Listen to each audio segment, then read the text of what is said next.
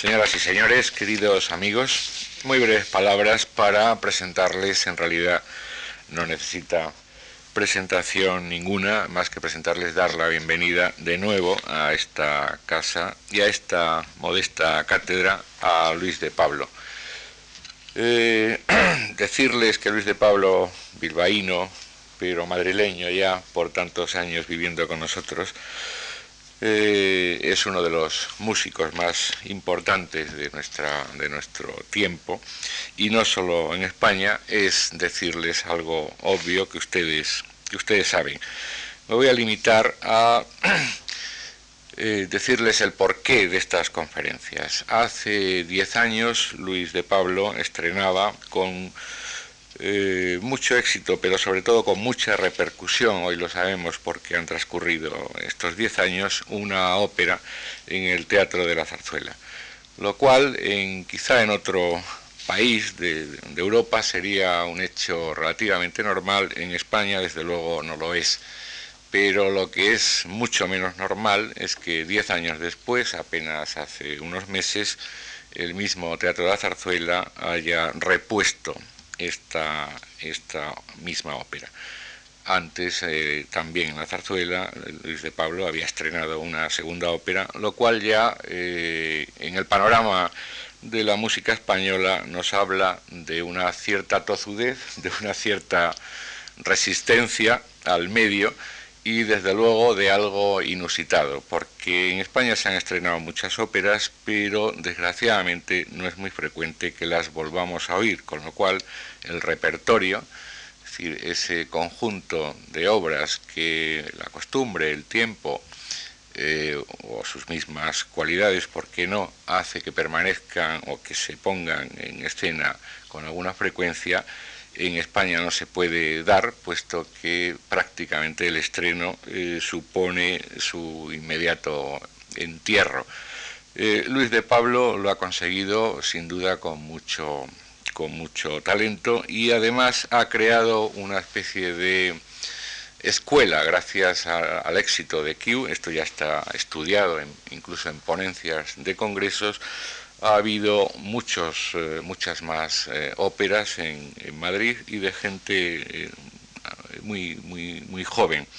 Con lo cual, pues aquello no solo supuso un éxito personal para Luis de Pablo, sino que ha abierto caminos a la, a la, música española que, bueno, pues el futuro, mm, el futuro, y nosotros mismos, pero el futuro dirá, dirá su última palabra para esta fundación, eh, Luis de Pablo, pues eh, desde hace ya muchos años es uno de, nuestros colaboradores más eh, continuos y también más eficaces. Prácticamente en esta casa Luis ha hecho de todo.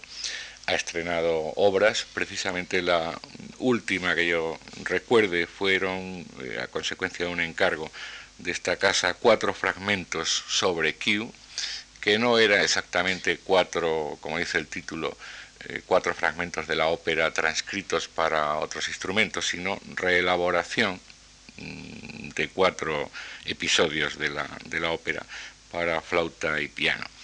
Aquí ha estrenado muchas obras, como digo, otras eh, se han oído sin ser estreno, pero al mismo tiempo Luis de Pablo pues, nos ha ayudado escribiendo eh, en, nuestro, en nuestros nuestras publicaciones, ha eh, ocupado también esta, esta sala de conferencias con un ciclo eh, que quizá algunos de ustedes recuerden sobre la música electrónica, hace ya bastantes años.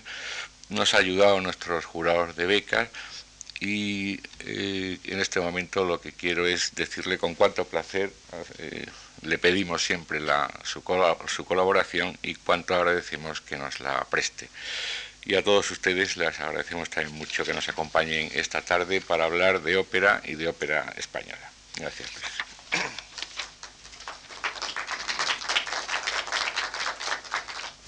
Muchas gracias a la Fundación Marc, a Antonio Gallego por sus muy amables palabras y a ustedes por estar aquí con nosotros. Yo quisiera en estas cuatro charlas hacer eh, un panorama no propiamente de la ópera española en general, tema sobre el que tengo que confesarles que no puedo ser nada más que un simple aficionado, porque todos sabemos lo difícil que consiste, digamos, que es el encontrar material que permita hablar con una mínima seriedad sobre el tema. No hay partituras, apenas hay grabaciones, etcétera, etcétera.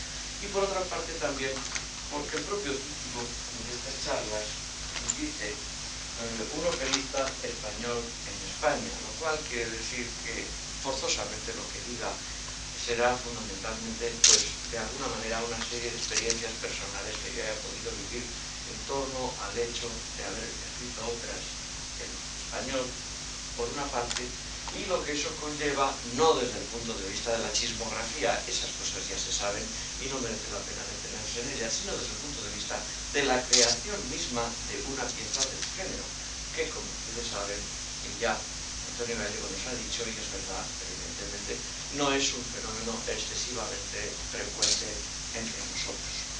Em, yo había dicho, había, pensado, había propuesto, permiten ustedes que sea un poquito indiscreto, haciendo homenaje, un pequeño homenaje a mi segunda obra que se llama El viajero indiscreto, había ofrecido a la Fundación un título un poquito más largo del presente, en una especie de homenaje muy evidente a Julio Verne, que eran las tribulaciones de un operista español en España.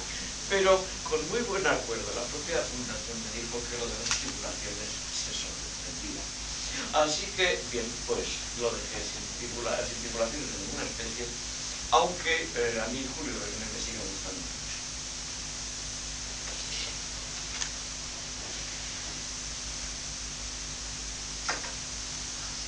El tema de hoy lleva como subtítulo el componer ópera hoy.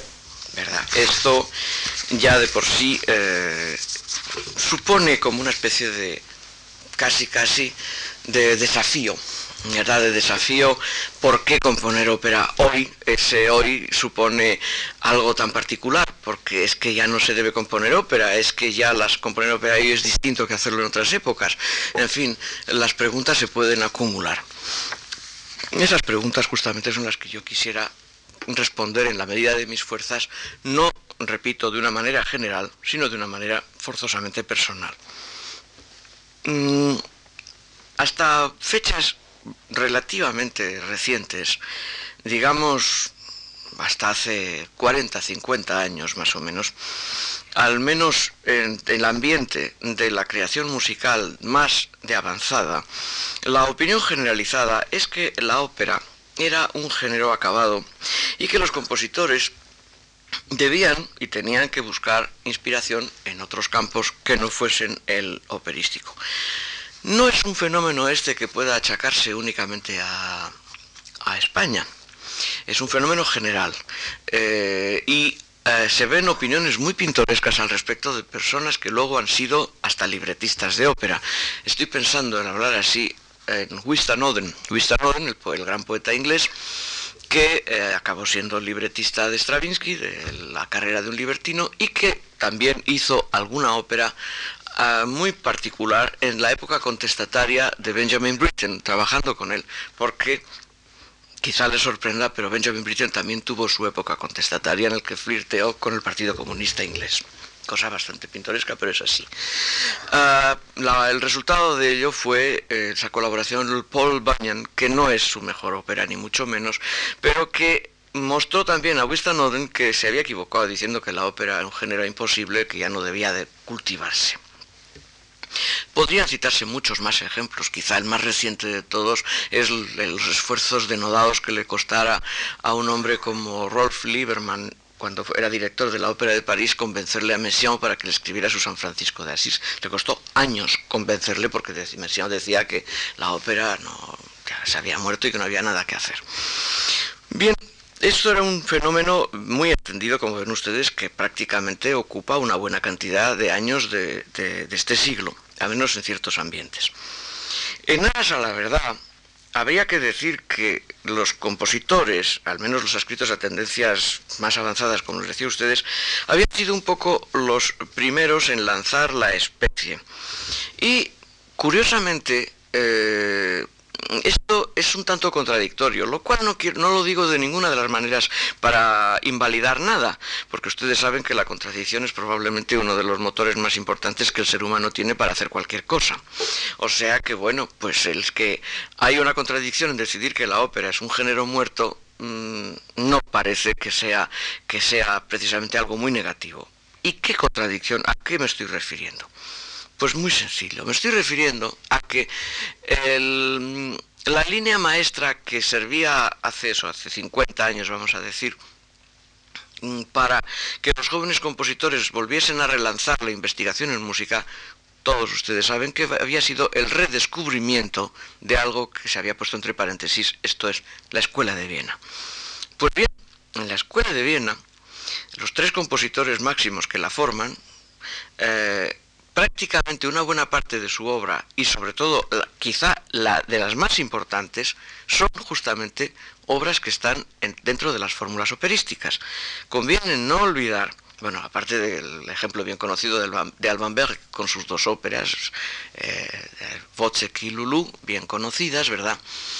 Eh, de su, si añadimos a eso su casi no digo incapacidad, pero sí desinterés por todo lo que no fuese música dramática, incluso cuando se trataba de música pura, esto se ve bien claro en su suite lírica, por ejemplo, o se ve muy claro igualmente en su concierto para violín, por ejemplo, igualmente. Pero es que el caso de Schoenberg es exactamente el mismo. O sea, el, gran Schoenberg de la, del periodo atonal, esto es de los primeros años de este siglo, mm, eh, allí donde formula de una manera más convincente su nuevo credo estético y técnico, es en fórmulas dramáticas. Esto es fundamentalmente en esos dos monumentos que son Erwartung y la mano feliz, o sea, la espera y la mano feliz. Y que eh, al final de su vida, o en el centro de su vida, más bien la segunda mitad, iba a dejar su testamento en una ópera, que es el Moisés y Aarón, y que en su obra paradigmática por excelencia, que se puede considerar que es Pierrot Lunaire, Pierre Lunaire es una obra tan eminentemente dramática, no digo que sea una ópera, pero sí que es una obra fundamentalmente pensada para el drama, que eh, fue pensada para un cabaret, que el, cuyas actividades musicales él dirigía. Ya saben ustedes el papel tan curioso que los cabarets de, investigación tuvieron en la Alemania de la primera, de la primera preguerra mundial, ¿verdad? Sobre todo en Berlín. Y que por otra parte, eh, pero Lunaire ha sido objeto mm, de muchísimas puestas en escena porque es una obra que realmente lo está pidiendo a voces, es la verdad. O sea, se trata de ese aspecto digamos dramático de Pierrot Lunaire es muy evidente.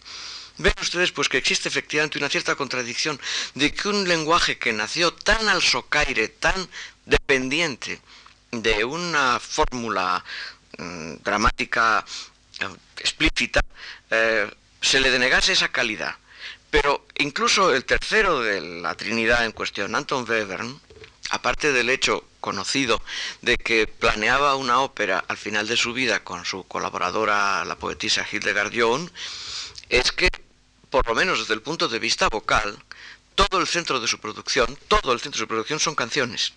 Por una parte, sin excepción prácticamente, eh, la parte del periodo central de su producción son canciones y mm, por otro lado, eh, en esas canciones existe un elemento dramático extraordinariamente fuerte, extraordinariamente marcado, que, eh, ha que ha sido en esos años que estoy hablando, los años 40 y 50, fue como puesto entre paréntesis y hasta podríamos decir mm, mirado como de reojo por una buena parte de los compositores que se apoyaban en él en cuanto a investigación técnica, pero a los que molestaba bastante sus, eh, derivados hacia ese aspecto dramático.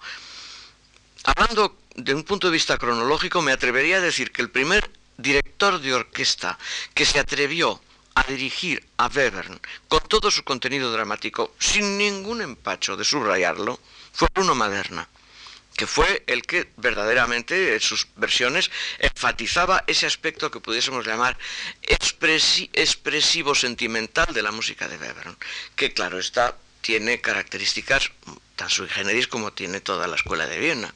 Ahí la expresividad no la van ustedes a encontrar en la línea melódica de ocho compases, evidentemente que no. Lo encontrarán estrictamente en el legato de una séptima ascendente o de una novena descendente. Pero alguien ha dicho que Webern era el compositor de la semicorchea crescendo diminuendo expresivo. Y está muy bien dicho, es así, realmente es así. la frase no es mía, me hubiera gustado que fuese mía, pero no lo es, es de Robert Kraft, el secretario de Stravinsky. Pues mm, yo pienso que, eh, ven ustedes que existía ya en el, origen muy lejano ya de lo que pudiésemos llamar la nueva retoma de, de una búsqueda del lenguaje de los años 40 y 50 en el momento en que se rechaza la ópera como posibilidad de una fórmula válida, de expresión, existía en su origen la utilización del género de otra manera. Es absolutamente evidente que la espera, el Wartung o la mano feliz de Schoenberg no son óperas tradicionales, ni tampoco lo son, lo es su Moisés y Aarón. Es ya más discutible esto en el caso de Alban Berg y desde luego es totalmente discutible en el caso de Webern, pero la dimensión dramática, repito, subsiste y está, está presente. Yo creo que las causas de ese rechazo en ese momento de desconfianza que todavía está vivo en muchos compositores, vaya por delante, es el caso muy claro de, de, Boulez, por ejemplo, ¿verdad? Que ha dirigido cantidad de óperas en su vida y lo sigue haciendo, y que incluso ha estado tentado por el género, pero que nunca se ha atrevido a mojarse. Eh, durante muchos años, allá por, sería a principios de los sesentas, se habló de una ópera que iban a, que iban a colaborar Jean Genet y Boulez. Y de ahí de eso pues no, no, no pasó nada. O sea, coqueteó en aquel momento y después evidentemente lo, lo dejó.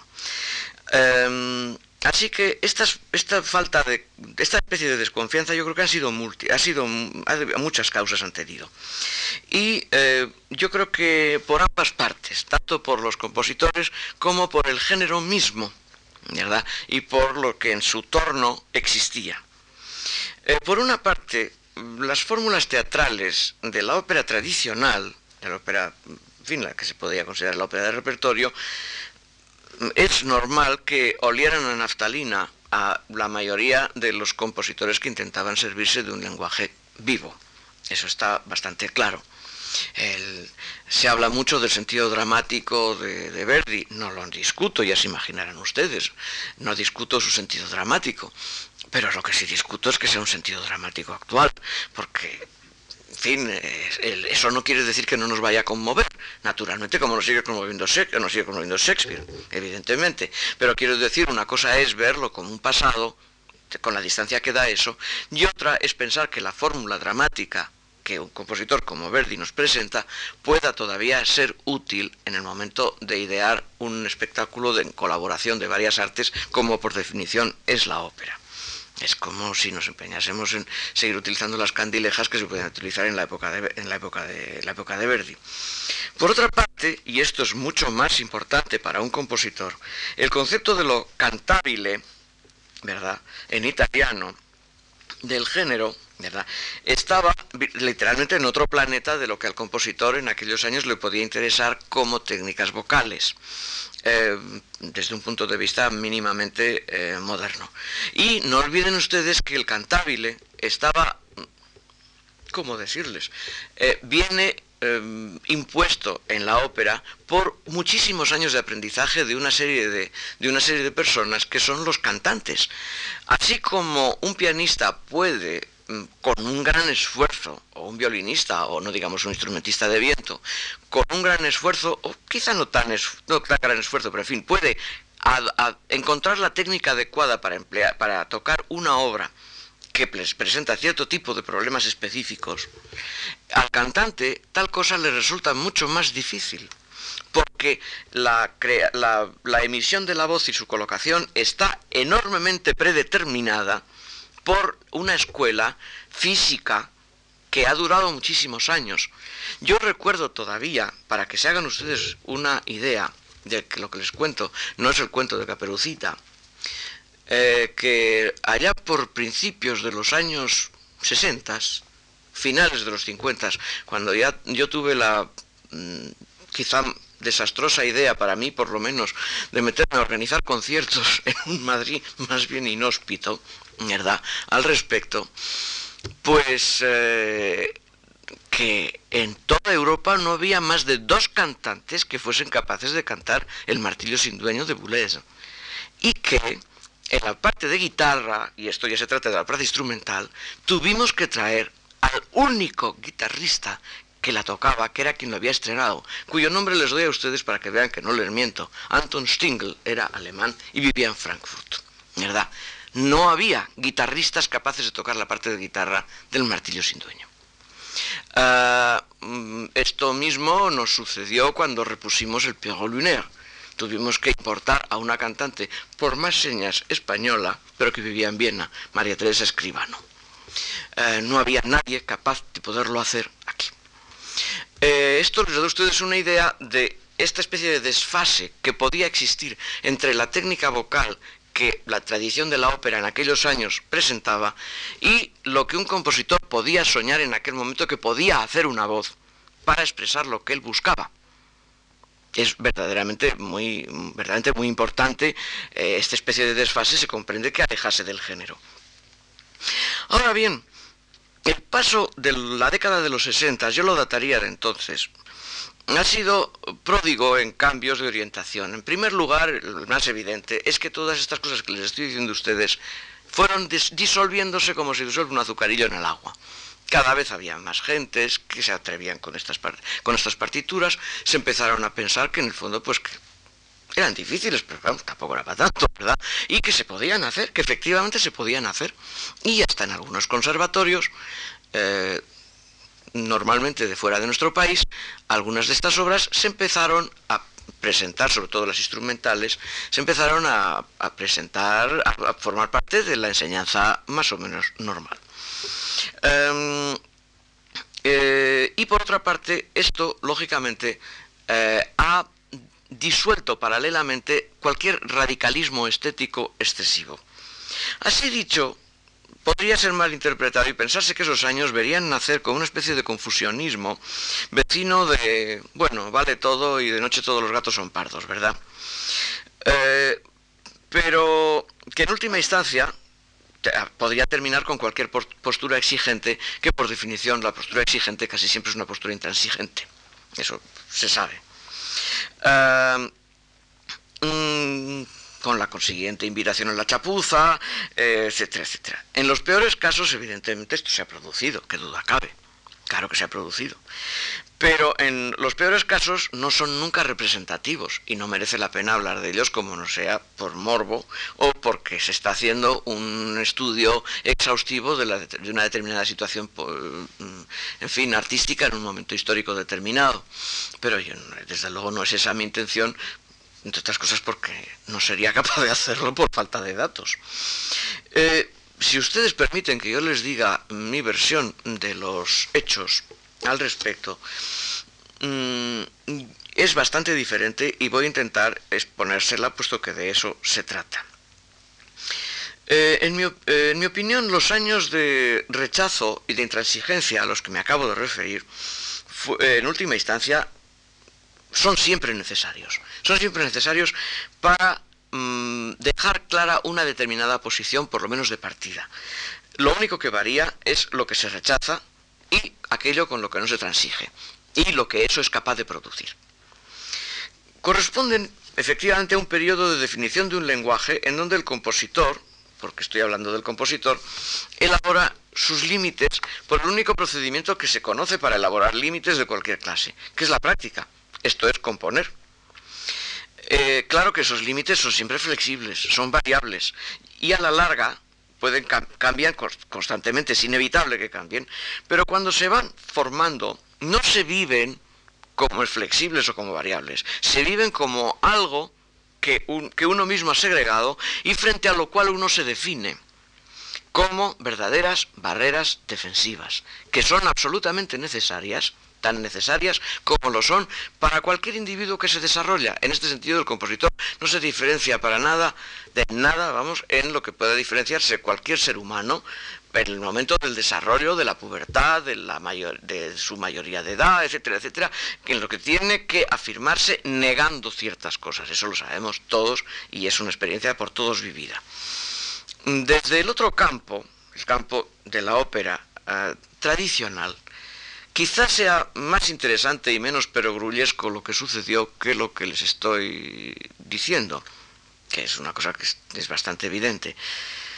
Y es que la ópera ha perdido muy lentamente, muy insidiosamente, podríamos decir, el sentido social que un día tuviera. Naturalmente para adquirir otro. No se, quiere, no se puede decir, no quiero decir con esto que el sentido social que la ópera ha tenido se ha perdido y se ha quedado en el aire sin más. No, no, no. Ahora yo creo que tiene otro. De ser el género de diversión por excelencia de un público burgués, el mismo público vaya por delante, que es el de la novela decimonónica, el que leía novelas.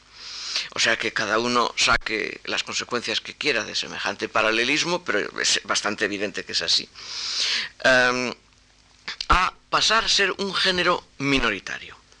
Pero hay que matizar inmediatamente. Los espectáculos de masas, los espectáculos de masas es, creo, bastante sabido que son cosas de este siglo, como no tengamos que remontarnos a la época de los faraones, y yo la verdad es que estoy muy mal documentado en esa época como para poder hablar con cierta seriedad. Em, em, los, los, espectáculos de masas tales como hoy se producen, los han hecho posibles, la, hecho posible la tecnología, los medios de difusión. Y han sido, no ha sido una ópera, ha sido el cine, ah, ya muy de capa caída, ¿verdad? Las de los deportes, la televisión, los conciertos rock, etc. No estoy hablando de calidades, no me interpreten ustedes mal, estoy simplemente constatando un hecho evidente de que los grandes, los grandes espectáculos masivos se han orientado en ese sentido, por lo menos hasta la fecha. Mañana no tengo ni idea de lo que sucederá. Paso mañana hay otra conferencia, o sea que si ha pasado algo ya lo discutiremos entre todos. Pero aunque el siglo XX no perdón, perdón, el siglo XIX no conociese los espectáculos masivos como hoy los conocemos, subrayo, como hoy los conocemos, sí que tuvo espectáculos concebidos para la, la diversión de la clase dominante de nuestra civilización. Eso es bastante claro. Y este espectáculo, en lo colectivo, en lo que agrupaba mayor cantidad de gente, gente ridícula, si se de número de gente ridícula, si se piensa en lo que hoy en día es un concierto rock o es un partido de fútbol importante, ¿verdad? Fue efectivamente la ópera. Y en lo privado, como les decía ustedes, de la misma manera que se puede llamar la televisión y hasta el vídeo, fue la novela. Está bastante claro. Eh, matícese cuanto se quiera lo que les estoy diciendo y esgrímase cuantas excepciones les parezca a ustedes oportuno hacerlo. Las líneas maestras yo por lo menos creo que son las que les estoy ofreciendo a ustedes y tampoco creo que estoy descubriendo el Mediterráneo. Como espectáculo de pequeñas multitudes, llamémoslo así, aunque parezca una extraña paradoja, tenía que cumplir con ciertos requisitos de servicio a un gusto, al gusto de ese grupo, que de hecho, y en muchos casos, dañó al género en muchos lugares, no en todos por igual, dejándolo reducido a una exhibición intrascendente de capacidades vocales. Esto sucedió en gran medida entre nosotros, sucedió también eh, en ciertos periodos y en ciertos lugares de Italia. Claro que en los grandes artistas tal cosa evidentemente no sucedió, aunque en esos casos se puede hablar siempre, siempre, de una élite cerrada, que apoya esas investigaciones porque le interesan por las razones que sean, bien de una identidad nacionalista tan de su época, un grupo que se siente reconocido en la actividad de ese compositor porque representa lo que pudiésemos llamar sus aspiraciones nacionales. Quizá el ejemplo de la primera, de la primera especie, la élite cerrada, que acaba convirtiéndose en algo mucho mayor, una especie de mixto de ambos, es el caso de Wagner es quizá el ejemplo arquetípico. Wagner tiene las posibilidades que tiene por el flechazo de su música que le produce a un rey. Si no, vamos, ustedes conocerán igual que yo la anécdota verdaderamente pintoresca de que cuando eh, me parece que es el barón von Fistermeister que le es enviado con un, anillo, con un rubí así de gordo, este, para que se lo regale a Wagner donde se encuentre, ¿verdad? Es lo primero que hace Luis II al subir al trono sin cumplir los 20 años, ¿verdad? Wagner, como sabe de alguien que le sigue, se piensa que es un acreedor y se empieza a esconder hasta debajo de la cama. Y el señor von Fistermeister eh, no es que lo encontraba de ninguna manera y estaba desesperado. Y Luis II le dice, no vuelva usted a Múnich sin encontrar al señor Ricardo Wagner. Y se lo encontró a traición. Wagner, que no se distinguía precisamente por su, por su, ni por su misericordia ni por su sentido de la, de la gratitud, a, mm, von Fistermeister, ya al que le acompañaba, que se llama von Foxner, le llamaba von Phi y von Fo, ¿verdad? Pero bueno, eso ya es la pequeña la pequeña anécdota que no tiene mayor importancia o que indica un poco cómo las gastaba don Ricardo. Pues bien, este, creo que ejemplos de, otros, de otras líneas en este sentido, pues bueno, es toda la ópera rusa, pongamos por caso, eh, desde otro punto de vista, y en, en fin, la ópera checa, eh, exactamente el mismo, el mismo ejemplo, se podría citar, y ya en este siglo, muy a principios de este siglo, a caballo entre ambos, se podría sin duda citar desde otro punto de vista muy distinto, pero igualmente dirigido hacia una élite muy pequeña y muy, muy focalizada, el PDAs de Debussy, está bastante claro. Mm, no cuento ustedes anécdotas, pero si les interesa pueden ustedes leer el precioso libro de, Locke Spicer sobre, sobre Debussy, en donde se habla de cómo se les llamaba a los que les gustaba mucho peleas. Tenía, eh, se acuñó una palabra para ellos que no es demasiado simpática. Em, cuando el espectáculo de masas mm, nace de verdad, esto es en este siglo, la ópera eh, del siglo XIX, sus fórmulas, es evidente que no, no, dan, no dan abasto. Y el público que sigue anclado en ella se convierte casi automáticamente en retardatario. El compositor efectivamente entonces se puede desinteresar y se vive una crisis de la que solamente se sale por una serie de circunstancias que no tienen nada de fortuitas. Y enumero algunas porque se han producido pues, en los últimos esos 40, 50 años. Como les decía a ustedes, la ópera deja de ser un género emblemático de una clase social y de una época. No representa ya con la misma fidelidad ni con la misma, de la manera completa, las aspiraciones de un determinado grupo social con aspiraciones nacionalistas por una parte o con, aspiraciones de, de, investigación de, otra, de otro orden mm, por otra. Al alejarse de esa carga histórica, la ópera entonces se puede convertir y se, ha convertido de hecho en objeto de especulación creativa o de especulación creadora. Se convierte en otro género más, como podríamos decir el conjunto de cámara o el cuarteto de cuerda, o la investigación vocal. Exactamente, pierde esas connotaciones que, puede, que ha podido tener en un pasado, para ser uno de los géneros más complejos que el hombre ha ideado y por lo mismo más atractivos qué cosa más, digamos, más apetitosa, Dios mío, que la de enfrentarse con un género en el que, en el que prácticamente es una suma de una enorme cantidad de elementos que ya se pueden ver en abstracto, sin estar sometidos a una única interpretación que puede venir, como digo, tanto de un concepto nacionalista como de un concepto de clase. Por otra parte, viene otro elemento a perturbar aún más y hacerlo aún más, más atractivo el género.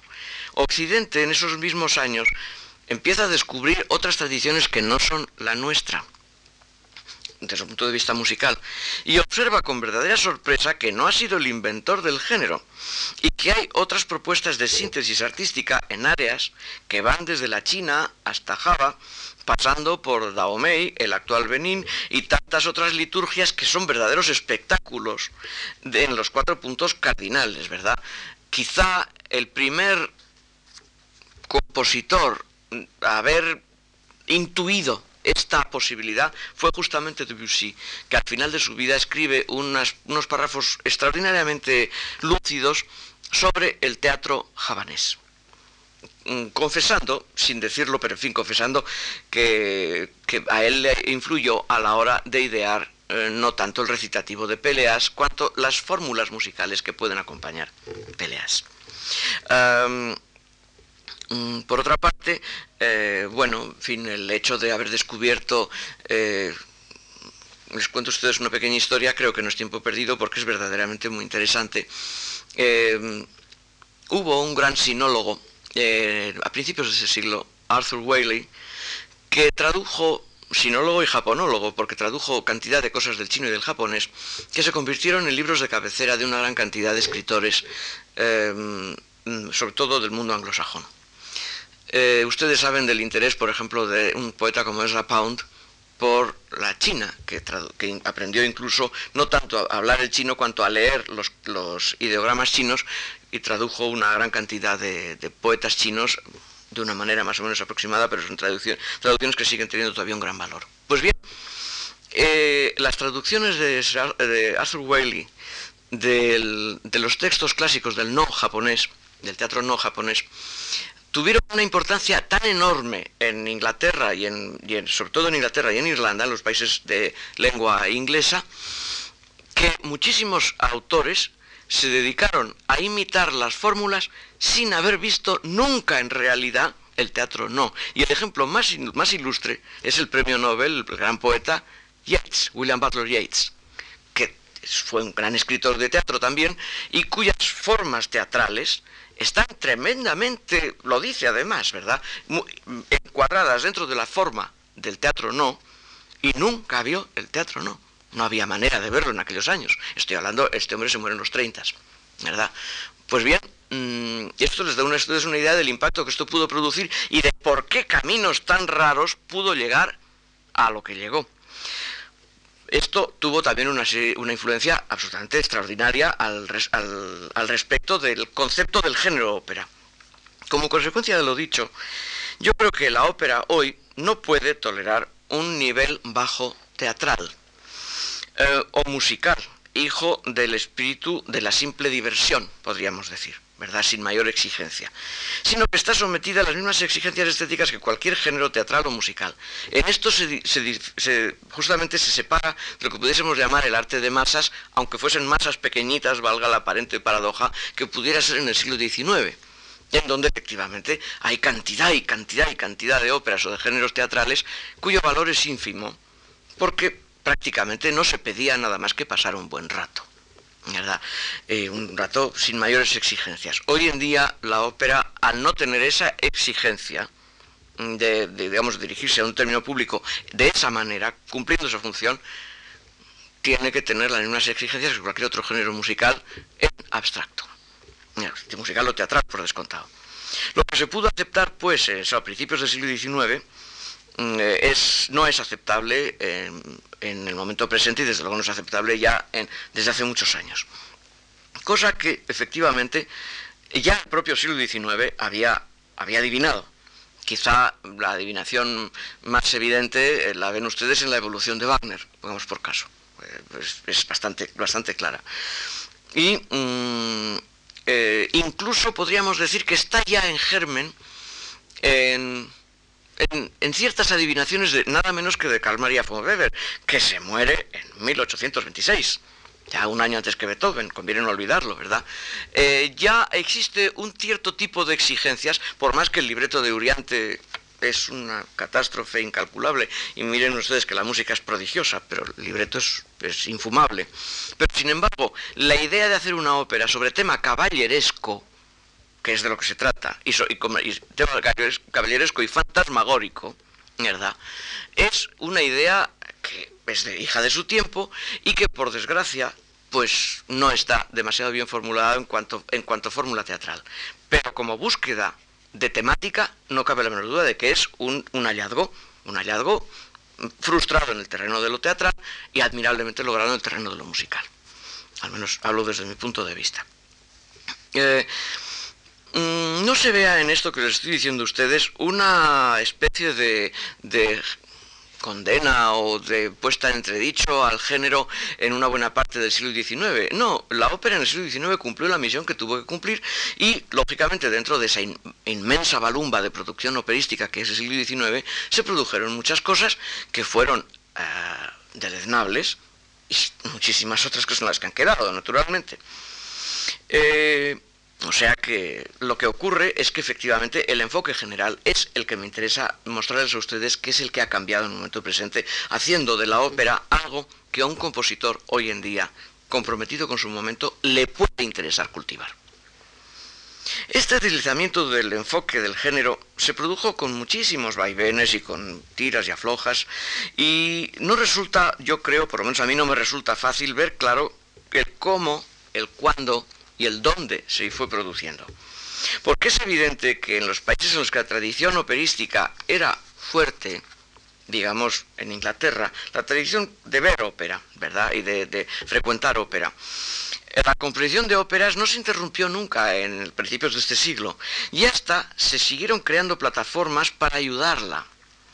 Eh, uno de los fenómenos quizá más curiosos en este sentido en Inglaterra es que el equivalente de nuestra zarzuela, Mm, esto es las operetas, sobre todo de Gilbert and Sullivan, que para mí personalmente mm, no le llegan ni a la sola del zapato a la verbena de la paloma. Esa es una opinión personal, la digo como tal, pero vamos, es mi opinión. O agua, azúcar y aguardiente, vamos, me da igual, los grandes, las, las grandes pequeñas obras del género chico, ¿verdad? Sin embargo, es una tradición que sigue viva y que sigue viva, pero a escala popular, coexistiendo, cosa milagrosa, con el rock. ¿Verdad? Y que se sigue viendo de una manera, con una, con una gran calidad de presentación. Yo recordaré un fenómeno que no puedo dejar de llamar la atención porque, a ustedes porque llama, la, porque llama mucho la atención. En una tienda de discos de Madrid, conocida y céntrica, eh, fue, estuvo eh, eh, administrada por un por unos ingleses durante un cierto tiempo. El propietario eh, es, un, es anglo-español y la persona que llevaba la casa de discos era, era absolutamente inglés. Y en la portada, una de las ventas, de las, los escaparates que tenía, pues siempre hay las últimas novedades, ¿verdad? Allí lo que puede encontrarse, pues ya se saben, naturalmente con vídeo, eh, vídeos de, de ópera, etcétera, etcétera. Hubo aproximadamente en dos ocasiones que yo pueda recordar ahora, una, un escaparate entero dedicado a los vídeos de las operetas de Gilbert and Sullivan en Madrid. Les aseguro que yo no creo que se vean vídeos con la primera de Paloma en ninguna tienda de discos inglesa. Eso estoy totalmente seguro. Son estas cosas curiosas que pueden pasar en nuestro país. No sé si las vendieron o si la gente al no saber quiénes eran no lo compraron. Bien. Pero volviendo entonces a esta plataforma, que les decía a ustedes que en Inglaterra nunca ha fallado, esto explica, pongamos por caso, el florecimiento absolutamente admirable que, pudo suponer la serie de óperas de Britten, de Benjamin Britten. Y es bastante evidente. Eh, Britten ha sido uno de los, de los muy pocos compositores que en la historia de la música reciente ha tenido a su disposición un lugar en donde escribir óperas e, y estrenarlas bajo su dirección con entera libertad. Su propio festival y, por si alguna vez le falla, pues, el festival de Oldberg eh, hubo también en de Glyndebourne. Bueno, no está mal. Lo mismo puede decirse, aunque de manera más tardía, de Italia y con otras bases completamente distintas, en donde se asiste a un interesantísimo compromiso entre la tradición operística del siglo XIX que en, aquel momento no dejó sitio para nada más en la, música italiana, y un naciente sinfonismo de principios de este siglo y camerismo, hijos yo creo ambos tanto de las vanguardias del principios de siglo como del redescubrimiento de la tradición instrumental preclásica italiana. No olvidemos nunca que tanto Casella como Mortari, como, como eh, Malipiero, como Pizzetti, han sido igualmente, no digo musicólogos, es mucho decir, pero sí han hecho versiones, sobre todo Malipiero, de em, los grandes clásicos italianos del, 1600 y de incluso de antes. Naturalmente, versiones que hoy en día puede que sean discutibles. Me importa muy poco que sean discutibles. De lo que estoy hablando es que esa música se exhuma y se conoce, que había sido olvidada, conviene no olvidarlo. Y entonces esto les da un punto de inflexión para seguir cultivando ese tipo de materiales desde otro punto de vista, sin por otra parte abandonar la, fórmula operística que ya se contempla desde otro ángulo. Eh, los, eh, En fin, podríamos decir que, por ejemplo, las óperas de, de Malipiero, una ópera como de la de una de las óperas de de, em, Casella, como es Fra Gerardo, por ejemplo, o la Allegra Piazzetta, está sin duda muchísimo más cerca de Monteverdi que de Verdi. Esto está clarísimo, vamos. Y bueno, no hablo del valor de esas obras, pero en fin, es evidente que su lenguaje y su manera de concebir el género está mucho más cerca de la antigüedad lejana que, de, que de los inmediatos antecesores.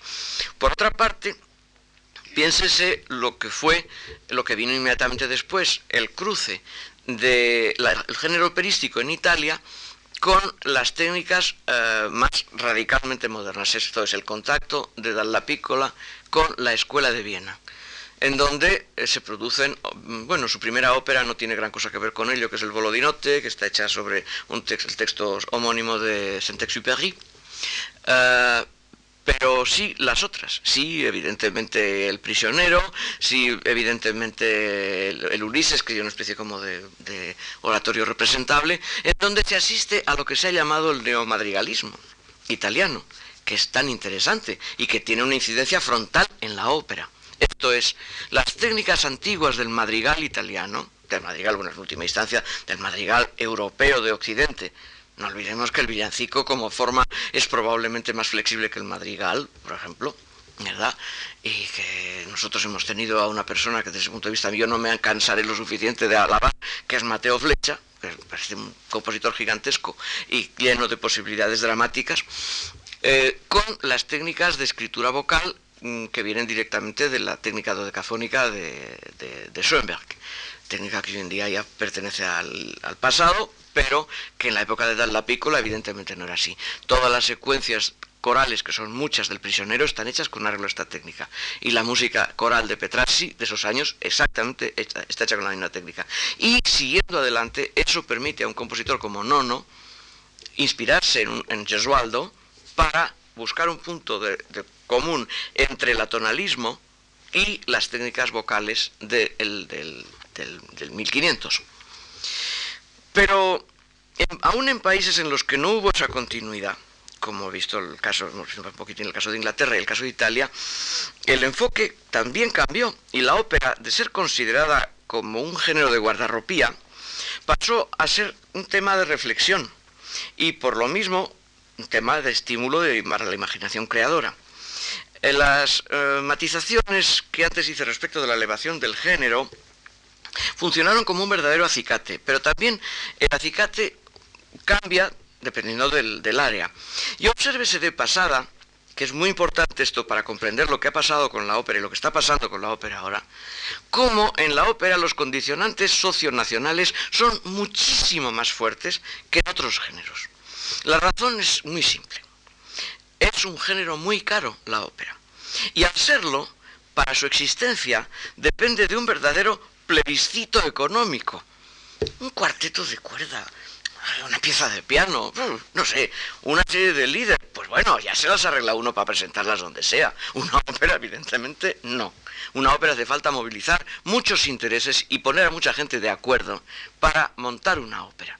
Entonces, lógicamente, esa gente no se pone de acuerdo si no está de acuerdo. Y para estar de acuerdo es necesario que haya un espíritu general, un espíritu general que unifique esos deseos de gastarse una cantidad de dinero bastante apreciable. Es así de crudo y así de claro. Repito, en, otras formas musicales esto evidentemente no sucede.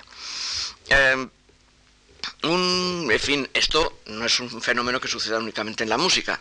Esto sucede, y cómo sucede, en la ciencia. Piensen ustedes que nuestro país, que tantas veces se ha dicho que no tiene ciencia, yo creo que eso es una verdad a medias, yo creo que eso no es cierto. En nuestro país, yo no soy ningún especialista en la materia, hablo, y perdonen ustedes, un poco por boca de ganso, pero yo creo que en España nunca han faltado eh, francotiradores de genio, como pudiera ser un nombre como Cajal que ya saben ustedes que recogía los ojos de los besugos que le regalaban los pescaderos del mercado de Santa Isabel, ¿verdad? Y cosas de esta especie para hacer sus trabajos de histología. Em, bien, pues eh, esto se puede hacer cuando un trabajo depende estrictamente de un material técnico muy escaso, muy pequeño. Así que en España ha habido una tradición que yo creo que subsiste de ciencias naturales francamente notable. Pero eso mismo, en investigaciones de inteligencia artificial, vamos a dejarlo, porque eso para hace falta unos desembolsos monstruosos y además un trabajo de equipo que me parece que nuestro país hoy por hoy no está dispuesto a afrontar. Prefiere exportar los sabios a otros lugares en donde eso es más factible. ven ustedes, en fin, la ópera es como al, ser un género caro, repito, requiere efectivamente unos con una cierta puesta en común de intereses socioeconómicos bastante socionacionales, podríamos decir bastante bastante bastante bastante importante. Yendo ahora al terreno de lo puramente personal, les diré que en diciembre del 87 se celebró en Bruselas, organizado por el Teatro de la Moneda mm, y el entonces su director eh, Mortier, un coloquio que se llamó Entre interrogantes la ópera prisionera de su pasado. A mí se me invitó a participar y llevé una ponencia que se llamaba de una manera un poquito desafiante. Yo la llamé la ópera ejercicio de libertad. O sea, no solamente no consideraba que la ópera fuese prisionera de su pasado para un compositor español, sino que más bien la ópera la veía como una posible liberación del lenguaje, eh, tal y como yo por lo menos la podía, la podía ver. Esto, la verdad, entra ya en el tema de la, de la charla de pasado mañana, pero lo aludo a porque hay un aspecto de la creación operística que me parece esencial para comprender su sentido. Y es, efectivamente, que eso, como lo que acabo de decir ustedes, la creación operística depende como ninguna creación artística, mm, probablemente artística no, la arquitectura le pasa lo mismo, pero en fin, por lo menos musical, eh, de, la, de, de unas circunstancias totalmente ajenas a la creación misma. Esto es la sociedad que la rodea y la tradición que el teatro lírico tiene en cada lugar. Con ello, naturalmente, yo no estoy intentando defender ningún continuismo. Las tradiciones pueden funcionar positivamente, pero también negativamente. Y nuestro país, en lo que a música se refiere, es, creo yo, un ejemplo muy elocuente de ello. No tanto Hoy, cuanto a principios de este siglo, en donde el esfuerzo de los mejores compositores españoles justamente de aquel momento se orientó hacia el rescate de una tradición inventada en buena parte, reinventada, podríamos decir, que era una tradición lejana, con rechazo o, puesta entre paréntesis de lo que inmediatamente les había precedido. En fin, porque para no hablar en clave, si ustedes toman una obra maestra como el concierto de clave de falla, es absolutamente evidente que está más cerca, pongamos por caso, de, Cabezón o de Scarlatti que de Chueca. Eso no cabe la menor duda, vamos. Ya que está para quien quiera, para quien quiera verlo. Y no solamente sucede esto en música, esto es un fenómeno que es general poco se podría rescatar, yo creo, por lo menos eso es lo que parece que pensaron los artistas de aquel momento, del pasado cercano del siglo XIX en la mayoría de los campos, quizá con la excepción de la novela. Y es evidente que el joven Picasso, por poner un ejemplo bien grande, ¿verdad?, está bastante más cerca de Toulouse-Lautrec que de don Federico de Madrazo. Es bastante evidente. Eh, no predico, pues, ningún continuismo como les decía, aunque tampoco lo rechace cuando alguien lo necesite para hacer algo vivo. Si se quieren ejemplos no españoles, eh, pues me vienen al caso, por no, eh, por no, no herir a nadie, el caso de Polonia. Una ópera tan excelente como El Rey Roger de Szymanowski, por ejemplo, no se pudo apoyar en la tradición polaca, que solamente le ofrecía una obra que es una especie de barberillo de lavapiés, pero es desteñido, que es el Halka de, de, de, de, de Moniuszko es pues bastante así triste, esa es la verdad. Y mmm, Szymanowski tuvo que orientarse a través de esa síntesis franco-rusa de principios de siglo, que tuvo descendencia ilustre en todos los países, incluido el nuestro por descontado, que con razón se defendían del germanismo imperante y que cuentan entre sus prosélitos, además de España, pues por ejemplo Hungría. No se puede escuchar el Rey Roger de Szymanowski, como tampoco se puede escuchar el Castillo de Barba Azul de Bartok, sin oír la orquesta francesa y rusa y sus marchas armónicas, su escalística, incluida la gama de tonos enteros, etc. Y claro está que en el caso de Bartok, aunque en muy pequeña medida en esta obra, hay un específico color, primero, nacional se busca, no en el caso de Simanovsky, y repito, en el caso de Bartok muy poco también en el Castillo de Barba Azul, pero sí, claro está, la personalidad, la personalidad de cada compositor. Eh, mm, que, eh, que, tiene que apoyarse en ambos casos, como digo, pues muy frecuentemente en algún giro popularizante. Eh, yo creo que este, este fenómeno que hoy en día se nos aparece como tan claro debió de ser terriblemente oscuro para los pobres compositores que tuvieron que vivir semejante metamorfosis, que es algo así como la metamorfosis de, de, una, de, una, de una larva o algo parecido. Porque si ustedes comparan la Opus 1 de Bartok, la que él consideraba su Opus 1, su Rapsodia para piano y orquesta, que es absolutamente un list de la última época, y después ven el Castillo de Barba Azul, ven que esa evolución tuvo que ser para él tremenda y que en ese caso el folclore no le sirvió nada más que como de acompañante, porque repito, me parece muy difícil encontrar restos folclóricos en una obra como El Castillo de Barba Azul, por lo menos textuales. Cierro este paréntesis para seguir diciendo que la tradición entendida así es irrenunciable y se identifica con los datos objetivos que hay aquí y que hay ahora, que funcionan al margen de la voluntad del creador. Claro está que no hablo de un determinismo. El creador al aceptar o rechazar algo cambia esos datos objetivos y la convierte en otra cosa. Eso es absolutamente evidente, la tradición está hecha para ser cambiada. En eso consiste justamente cualquier evolución, o sea, cualquier vida cultural. ¿Verdad? Evidente de perogrullo, vamos. La complejidad del mundo operístico y sus mil ramificaciones, incluida la especulación la económica en su torno, que es tremenda, son factores que no es posible olvidar, aunque añado apresuradamente que el operista no tiene por qué entrar en ese mundo resbaladizo para intervenir en él. Sus eh, armas para incidir en él son sus propias obras, su presencia y, por descontado, su calidad, si es que la tiene. Creo que está por hacer un estudio lúcido y detallado de dónde se estrenaron las distintas fórmulas que el teatro musical ha conocido y conoce y cómo ese dónde incidió en la evolución del género y sin duda en su propia técnica. Que sería un tema verdaderamente muy interesante para hacer, pero bueno, evidentemente yo no, no estoy capacitado para ello, aunque no deja de intrigarme. Y añado, sin olvidar el dónde en relación con cada país y de los países entre sí. Se comprende que no puedo pretender entrar en tantos temas con solo cuatro conferencias. Por otra parte, pues repito que no creo estar demasiado preparado para hacer una cosa que necesitaría un acopio de datos monstruoso. Y mm, creo que es el tema de un muy aguerrido y valeroso musicólogo que de un compositor. ahora, sin embargo, el compositor, lo quiera o no, se ve mezclado en ese, en ese mundo. Y tiene, no digo que dominarlo, porque eso es mucho pedir, pero sí saber en dónde está entrando para luego obrar en, en las consecuencias que él quiera. Solo diré que estas reflexiones son producto de una práctica y de una experiencia en ese mundo y que han nacido como una inevitable reflexión a la vista del cómo y del por qué mis obras han sido presentadas y por descontado de dónde.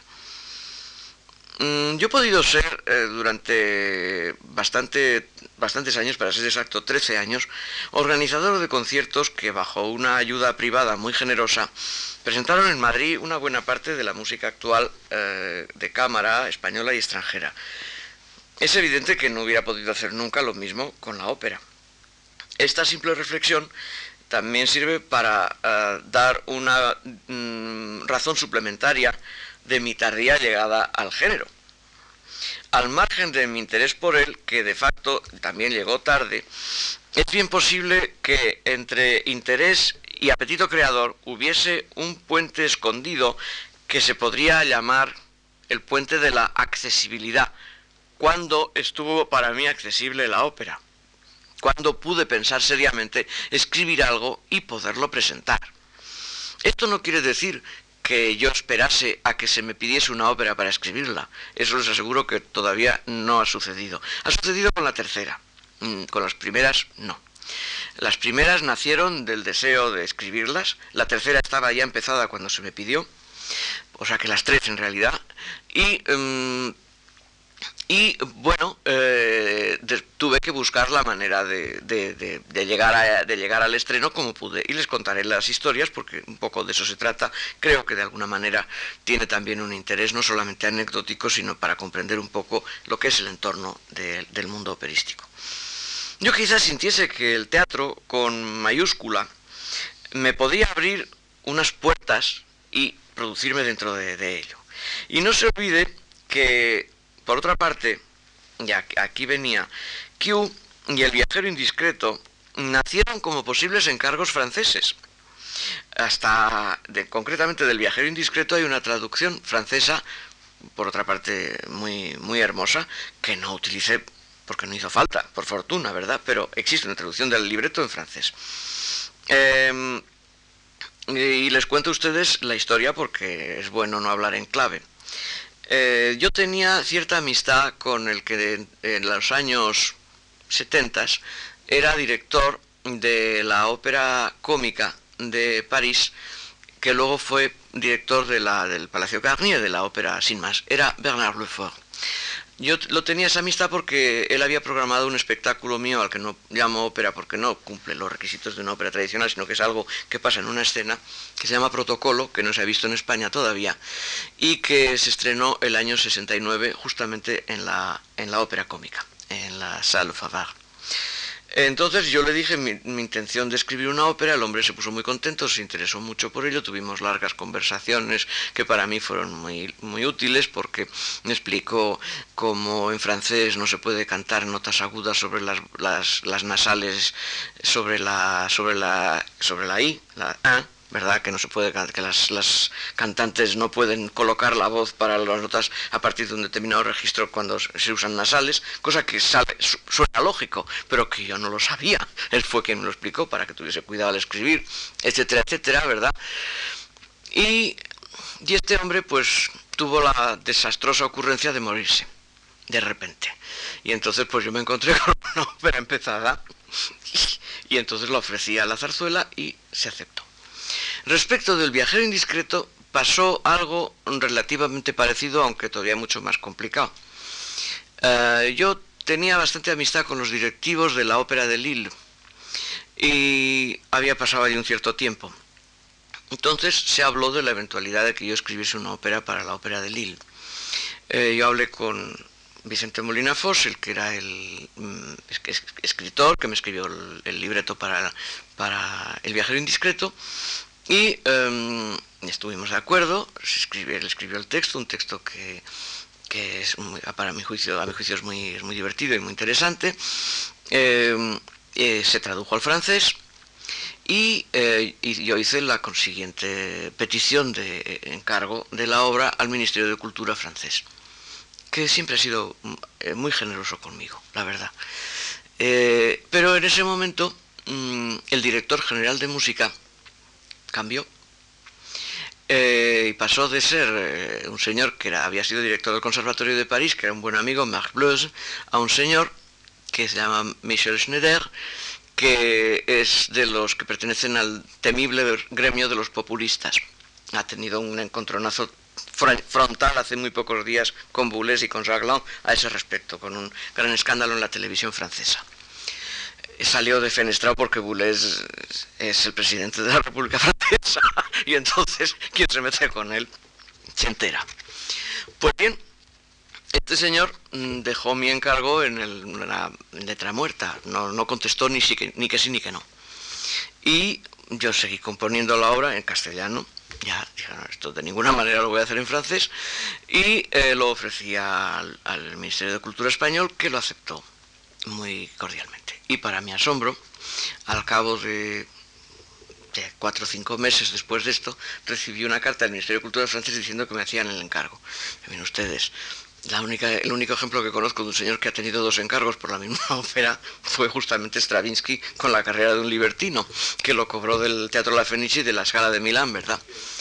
Este, pero yo no he llegado todavía a esa categoría, no me atrevo honradamente, así que lo siento mucho, pero me quedo con el encargo español. Pero las dos, como ven ustedes, nacieron de Francia, de dos, de dos iniciativas francesas. Em, me alegro por otra parte mucho que se presentaran en España porque, bueno, porque en fin de cuentas yo soy español y porque eso me permitió trabajar en mi lengua, que es lo que verdaderamente me apetecía más hacer. Todo hay que decirlo y de eso hablaré en otras charlas. Em, pues bien, esto se lo cuento para que vean ustedes el cómo se produce el nacimiento de algunas óperas.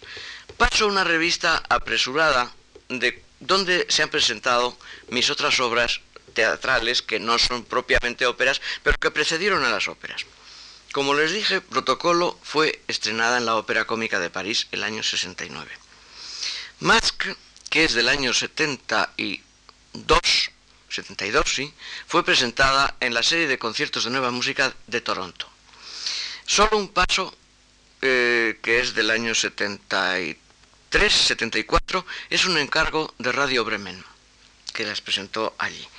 Berceuse, eh, eh, tengo que decirlo, es un encargo de la Fundación Juan Marc, que lo hacía en aquel momento, hacía encargos a compositores, pero que no, se, no aseguraba los estrenos. Y se estrenó en Nueva York, en un sitio que se llama la Cooper Union, que es mucho más famoso por haber que por haber estrenado yo eh, la ópera aquella, porque allí empezó su campaña antiesclavista Lincoln.